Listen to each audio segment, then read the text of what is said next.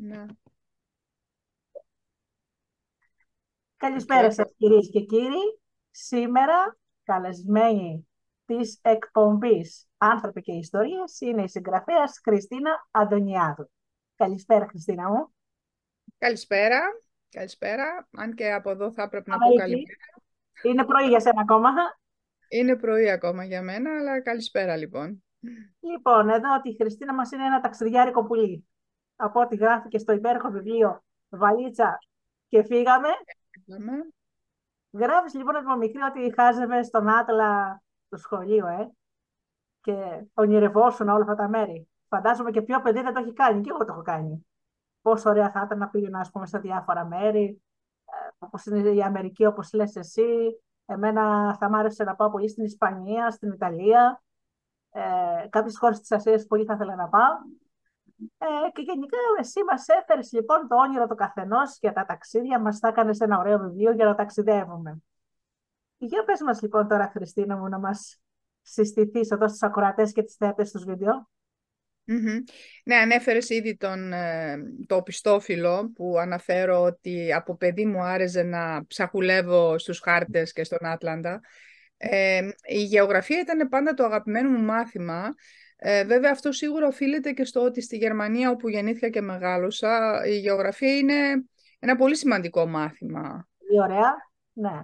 Ε, δευτερεύον, τα δικά μου δεν ήταν. Ορίστε. Το- Στα δικά μου τα χρόνια ήταν δευτερεύον μάθημα, δυστυχώς.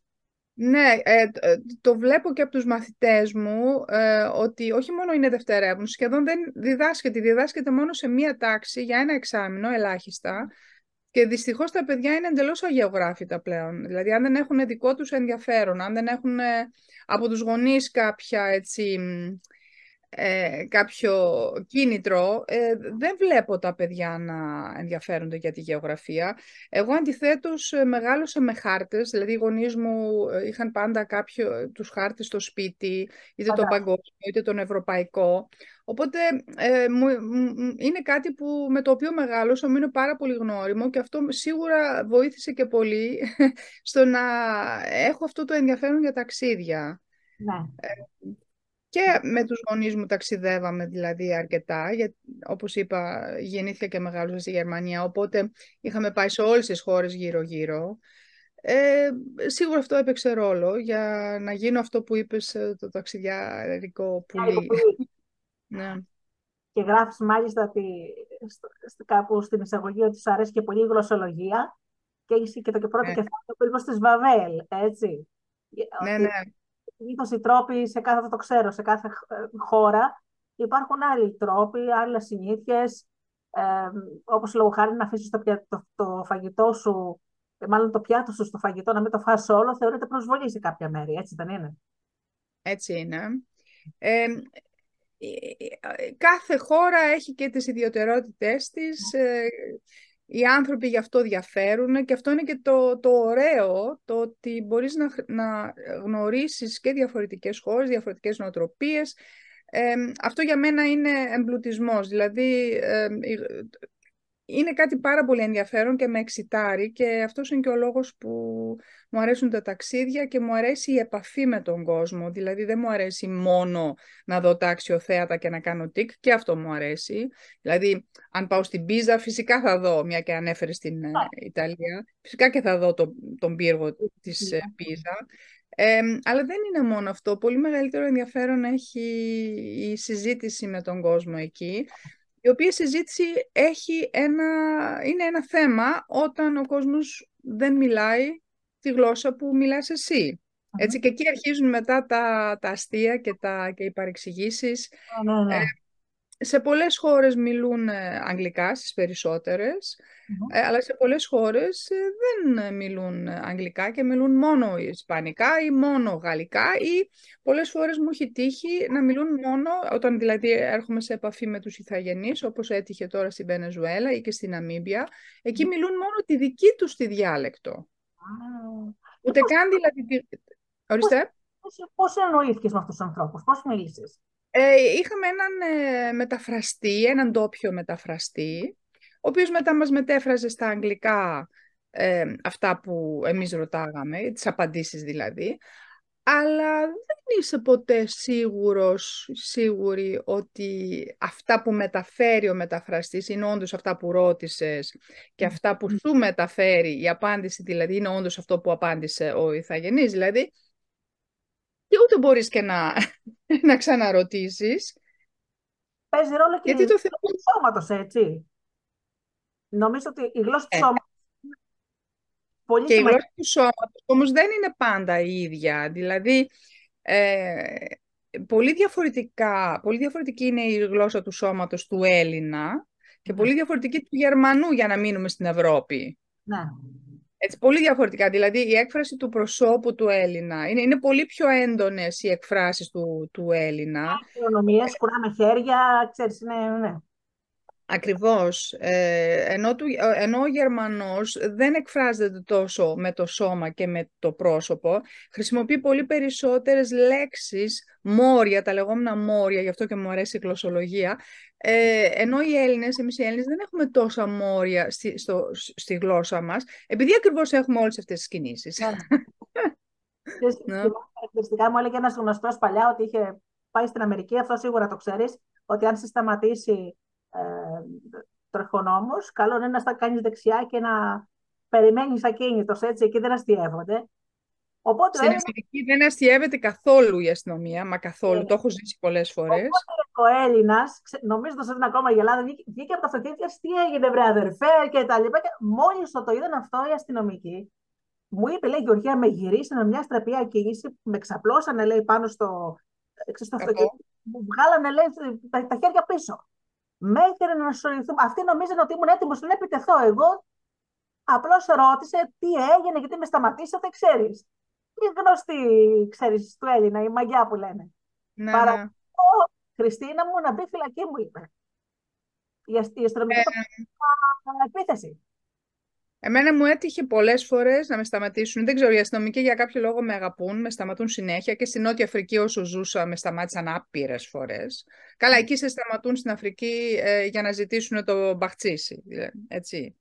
Ε, σε σταματούν για άλλους λόγους, δηλαδή ότι τάχαμ δήθεν πέρασες με κόκκινο, ότι τάχαμ δήθεν έτρεξες πολύ και στην ουσία μετά σου ζητούν έτσι 10 ευρώ, 20 ευρώ ή τους το δίνεις εσύ για να σε αφήσουν επιτέλους ήσυχους, ε, ησυχοί. Αλλά και στην Ελλάδα με έχουν σταματήσει άπειρες φορές, έτσι, άπειρες φορές. Ε, στην Αμερική επίσης, δηλαδή δεν ξέρω, είμαι μαγνήτης. Άποψε κάποιο κεφάλαιο για την Και τα αστυνομία. περιγράφω και αυτά στην ε, βαλίτσα και φύγαμε. Δηλαδή, Ναι, περιγράφω θα- θα- και θα- στον πάλι Βούρο. ολόκληρο, ναι. Και, στην- και στον Βούρο που με έχουν σταματήσει. Έτσι. Ε, ε, αυτό με την Αμερική όμως, για παράδειγμα, μου έχει τύχει και αυτό το έχω νομίζω στη βαλίτσα και φύγαμε. Ε, στο αεροδρόμιο με βγάλανε από την ουρά, δηλαδή ήταν να φύγω επιστροφή από Αμερική για Ευρώπη, ε, επιστρέφοντας από Χαβάη νομίζω ήτανε, και με βγάζουν από την ουρά, έλα εδώ εσύ, και μου λένε, ξέρεις, δεν έχεις τα ίδια δαχτυλικά αποτυπώματα, όπως όταν μπήκες στη χώρα. Λέω, ορίστε. Πώς γίνεται αυτό, δηλαδή πώς να αλλάξω τα δαχτυλικά απει- αποτυπώματα. Προφανώς αυτοί είχαν κάνει κάποιο λάθος. Σε πάση περιπτώσει, με απομονώνουν σε ένα δωμάτιο μαζί με δύο Μεξικανούς, οι οποίοι δεν ήταν και πάρα πολύ, ε, δεν είχαν και πολύ φιλική έκφραση, έτσι. Και λέω τώρα εγώ γιατί είμαι με αυτούς, τι, τι- τι γίνεται εδώ; Και μ, με είχαν εκεί κάνα μισάωρο, κόντεψα να χάσω την πτήση, για να, για να μου επισημάνουν στο τέλος ότι όντως οι- τα δαχτυλικά αποτυπώματα ήταν τα δικά μου, ήταν οκ, άρα μπορείς να φύγεις. Μάλιστα. Αλλά τι να πω, δηλαδή είχα, είχα περάσει εκείνο το μισάωρο πραγματικά τρομακτικά, έτσι λέω τώρα τι θα Ναι, γίνει. γιατί σου λέει, θα μπλέξεις συγχωρείς και σε ένα ξένο χώρο, σε ένα ξένο κράτος που, ξέρεις, Ναι. έχεις ανασφάλεια, έτσι. Έχεις Φυσικά, ανασφάλεια. φυσικά. Που δεν είναι καν Ευρώπη, έτσι. Εντάξει, θα μου πεις, ε, είναι δυτική χώρα, αλλά πάλι, επειδή ακριβώς ξέρεις ότι δεν αστιεύεται η ε, έτρεξε. αστυνομία, λες, όχ. Ναι, Α, ναι. Και εκεί πέρα σου είπε αυτός, βγήκε να κάνει το μάγκα σου μέσα στους αστυνομικούς και παραλίγο να τον βάλουν φυλακή. Έτσι, θέλω να σου πω ότι Συμβαίνουν. την νοοτροπία τους κάθε κράτος, το, έχω ξε- το ξέρω έτσι, όπως και εδώ στην Ελλάδα, ας πούμε, ε, το ξέρεις χαρακτηριστικά ότι στα χωριά προτεραιότητα έχει αυτός που μένει εκεί, όχι εσύ, να τον οδηγείς. Δεν το ήξερα, αλλά μου ακούγεται λογικό. Δηλαδή, Αν πας να πεις προτεραιότητα, ας πούμε, πας να περάσεις και σου κάνει στο δικό μου το χωριό. Έχω εγώ προτεραιότητα. Ναι, ναι, μου κάνει, μου φαίνεται λογικό. Επίσης, εγώ βλέπω και διαφορά όταν με σταματάει γυναίκα αστυνομικός. Αλήθεια; Ω, ναι. Βλέπω μεγάλη διαφορά. Πιο σκληρές. Είναι πιο βολικοί οι άντρες. Όταν αντιμετωπίζουν γυναίκα. Ενώ η γυναίκα όταν αντιμετωπίζει γυναίκα, ειδικά όταν η γυναίκα έχει εξουσία, έτσι, ε, ε, δεν ξέρω, νομίζω ότι το έχω αντιμετωπίσει και όταν είχα προϊστάμενη γυναίκα και όχι προϊστάμενο άντρα. Δηλαδή, παίζει έτσι, mm. όπως παίζει και ανάμεσα σε άντρα και άντρα. Mm. Έτσι, όταν δηλαδή κάποιος έχει εξουσία, ε, ναι, νομίζω ότι Γενικώς αυτό είναι χαρακτηριστικό του, της ανθρωπότητας. Δηλαδή, κάποιοι άνθρωποι που έχουν καταπιεσμένα αίσθητα μόλις αποκτήσουν εξουσία. Έτσι. Ε, Έτσι. Και μην ξεχνάμε ότι η Χριστίνα μου, μιας και ανέφερες ας πούμε, το θέμα της γυναίκας. Η γυναίκα ε, σαν ε, άτομο, ε, αιώνες έχουμε, αιώνες πίσω μας καταπίεσης ε, και διαφόρων άσχημων συμπεριφορών από την ανθρωπότητα. Ε. Νομίζω η γυναίκα απελευθερώθηκε τα τελευταία χρόνια. Μέχρι, ακόμα και μετά, το 60, μετά το 68 ουσιαστικά. Με, μέχρι το 68 είναι ορόσημο για την απελευθέρωση της γυναίκας. Έτσι. Ε, ξέρεις, ε, μην ξεχνάμε ότι στην Ελλάδα ε, μέχρι το 81 νομίζω ήταν που αν χώριζες όλη σου την πρίκα την έπαιρνε ο άντρας. Έτσι, έτσι, έτσι. Την έγραφε στο όνομά του. Δηλαδή θέλω να πω ότι και εδώ στην Ελλάδα να πούμε ότι είμαστε ισότιμες τελείως τελείως τα τελευταία χρόνια. Υπάρχουν ακόμα συμπεριφορές, δηλαδή, ας πούμε, στον δρόμο το ξέρεις ότι έτσι και κάνεις ένα λάθος και δει ο οδηγός ότι είσαι γυναίκα, θα αρχίσουν τα γνωστά. Τελείω. Έτσι είναι. Οπότε, εγώ κάπου τις καταλαβαίνω όλες αυτές, ξέρεις, αποκτήσαν εξουσία. Οπότε σου λέει, θα βγάλω το καταπιεσμένο κύτταρο της γυναίκας ύστερα από τόσους αιώνες. Μα δεν το κάνουν συνειδητά. Νομίζω τους βγαίνει αυτομάτως και έχουν και αυτό το άγχος. Δηλαδή η γυναίκα που έχει εξουσία, η γυναίκα που είναι σε, σε θέση υψηλή, έχει και το άγχος να αποδείξει ότι αξίζει. Εγώ κάπου το καταλαβαίνω. Έχει διπλό άγχος. Ακριβώς. Και της βγαίνει έτσι. Δυστυχώς. Κάτι που έχω απορία. Νομίζω, ας πούμε, σε μέρα που είναι η γαλλική πολυνησία που μας την περιγράφεις μέσα. Μιλούν μόνο γαλλικά και επειδή έχω πάει στο Παρίσι, κάνουν, όταν τους μιλάς αγγλικά κάνουν ότι δεν καταλαβαίνουν κιόλας, έτσι. Ισχύει, Τα ισχύει. που δεν ξέρουν καθόλου για καθόλου ελληνικά. Ισχύει και αυτό. Πώς εσύ συνεννοήθηκες; Εντύπωση όμως μου έκανα έτσι, γιατί ξέρεις, αν μιλάνε γαλλικά, όπως σου είπα, κάνουν, δεν καταλαβαίνουν καν τα αγγλικά. Πώς συνεννοήθηκες; Στη Γαλλική Πολυνησία, όπως πολύ σωστά είπες, ε, ομιλούν ε, γαλλικά και μάλιστα στη Γαλλική Πολυνησία που είναι στη μέση του πουθενά, μέσα στον Ειρηνικό, ψηφίζουν για το Ευρωπαϊκό Κοινοβούλιο. Είναι δηλαδή αυτό; πολίτες της, Γαλλίας, της Γαλλίας ε, εκεί ομιλούν βέβαια και τη δική τους γλώσσα, πολυνησιακά, την οποία κατέχω ακόμα λιγότερο, εννοείται. Ξέρω λίγα γαλλικά, από το σχολείο θυμάμαι. Βέβαια καταλαβαίνω πιο πολύ, δεν μπορώ να μιλήσω. Αλλά και εκεί πάλι είχαμε έναν guide, ο οποίος ε, κατέχει την ε, αγγλική γλώσσα. Ναι. Δηλαδή παντού θα βρεις guide που να γνωρίζουν την αγγλική γλώσσα. Χωρίς αγγλικά, ε, βέβαια, αν ξεκινήσεις μόνο με την ελληνική γλώσσα, δεν πας πουθενά. Πηγαίνεις, αλλά δεν θα καταλάβεις τίποτα. Εντάξει, μπορείς να πας, εννοείται αλλά είναι πολύ πιο δύσκολη η συνεννόηση, η επικοινωνία, όλα αυτά, δηλαδή δεν μπορώ να φανταστώ χωρίς τα αγγλικά πώς μπορεί κάποιος να κάνει τέτοια ταξίδια. Ναι, μα πώς είναι δυνατόν κιόλας. Εδώ μου είπες, ξέρεις, τόσες γλώσσες και πάλι είχες μεταφραστεί. Ναι, ναι, ναι, ναι. ναι ισχύει. Είσαι επικοινωνιακό άτομο, σου αρέσει να μιλάς με τους ανθρώπους. Πολύ. Οπότε, σίγουρα προσλάμβανες κάποιον ε, μεταφραστή για να πείτε τα δικά σας, ξέρεις, να ρωτήσεις από ξέρεις, για να γράψεις και το βιβλίο κιόλας. Κοίταξε, έχω πάντα ένα βιβλίο μαζί μου, ε, τον, το βιβλίο για τη χώρα, έτσι, ένα τουριστικό οδηγό, πάντα, και έχω κάνει και την ανάλογη προετοιμασία στο σπίτι, δηλαδή έχω μπει στο ίντερνετ, έχω πληροφορηθεί, ε, δεν θα πάω ξυπόλυτη εκεί αλλά θεωρώ ότι η επαφή με, μέσα από τον guide είναι απαραίτητη γιατί θα σου πει και πάρα πολλά πράγματα τα οποία δεν θα τα βρεις πουθενά σε βιβλίο, ούτε στο ίντερνετ, έτσι, γιατί είναι ο ντόπιος. Και προτιμώ να έχω έναν ντόπιο guide, έναν ντόπιο οδηγό, από το να έχω κάποιον από Ελλάδα εννοείται. Γιατί εντάξει, αν πας με τουριστικό γραφείο, αν πας με ομαδούλα, το οποίο είναι και αυτό μια χαρά λύση, το να πας και το έχω κάνει, ε, τότε θα έχεις τον guide από την Ελλάδα, θα έχεις τον Έλληνα, είναι διαφορετικά. Αλλά πολλές φορές και όταν πας με ομάδα, ε, υπάρχει ο Έλληνας ο guide, αλλά υπάρχει και ο, το, ο ντόπιος. Το οποίο είναι μια πολύ καλή, ε, ένας πολύ καλός συνδυασμός. Έχει τύχει να πάω στην ε, Βουδαπέστη πριν από χρόνια με, με group, ξέρεις. Ε, αυτά τα ωραία τα ταξίδια που διοργανώνουν.